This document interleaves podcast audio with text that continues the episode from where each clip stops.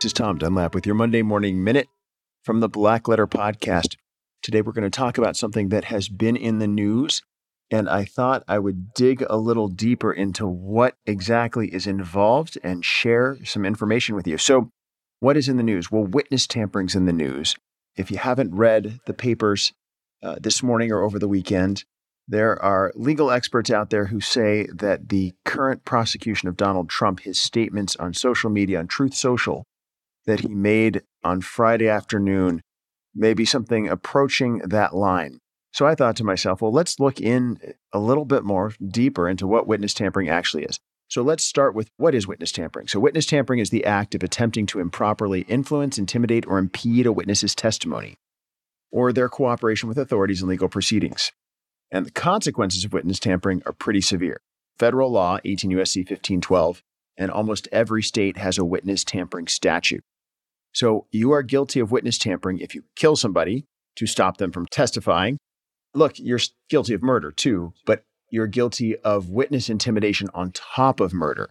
And that can result in what would have been a normal murder, to the extent there is a normal murder, could result in the death penalty. If you use intimidation, threats, or corrupt persuasion to hinder, delay, or prevent testimony, or if you even engage in misleading conduct toward another person with the intent to hinder, delay, or prevent testimony. So, witness tampering is so bad, um, not merely for the act itself, such as murder or threatening or putting somebody in fear of harm, but for the effect that this behavior has on the entire judicial system.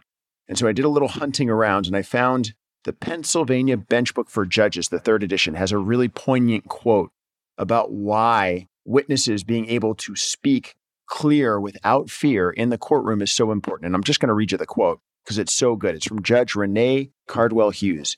And she wrote at the in the introduction to this Pennsylvania Benchbook for Judges, justice requires a search for truth in an environment that respects the rights of all parties to the system. Truth cannot be spoken in fear. Witness intimidation strikes at the very heart of our system of criminal justice, crippling our ability to function fairly, decently, and with integrity. It is the responsibility of the court to create an environment in which truth can be spoken. So that's a really good summary. That's why witness tampering is so terrifying as part of a democracy, as part of a vital democracy. You can't let, uh, you can't make courtrooms a place where people are afraid to talk. So the penalties are harsh. We talked about them. You can get the death penalty for murdering someone. And frankly, with even the least amount of witness tampering, just mere persuasion, the maximum penalty in prison for something like that is 20 years. So it's a real thing. So there are a couple of significant examples that I found. One, of course, is Whitey Bulger. If you don't remember who he was, mob boss in Boston.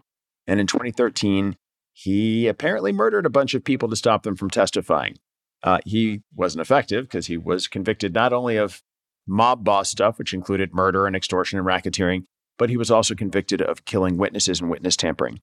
Former President Nixon, as well, was accused of paying hush money, and you probably heard of the Watergate scandal, to the burglars who broke into the Watergate Hotel and was accused of obstructing the FBI's investigation using the CIA. So, with the rise of social media, witness tampering has evolved. Public figures, including at least one former US president, use social media to message followers, and it's a powerful tool, but they can also social media can also be a way if it's a powerful communication tool, to powerfully communicate intimidation.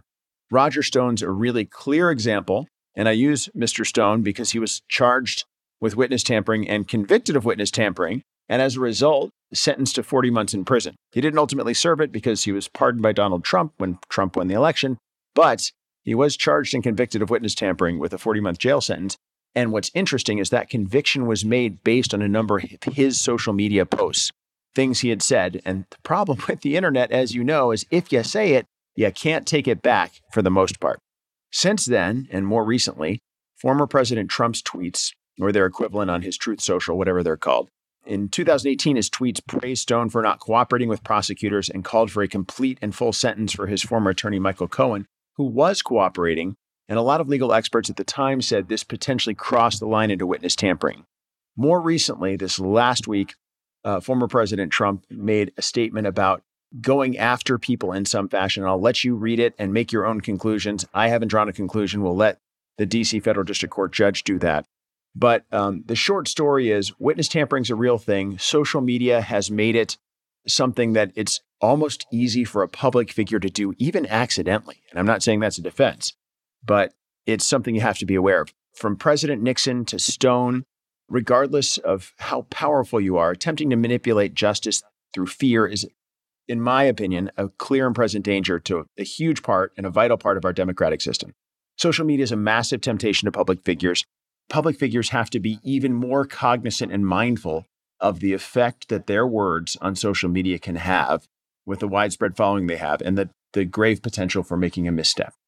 Anyway, sorry, I hope it wasn't a bummer of a Monday morning minute. I hope it was uh, interesting at least, and you do more digging on your own if you're interested. Have a great week. Thanks for joining me.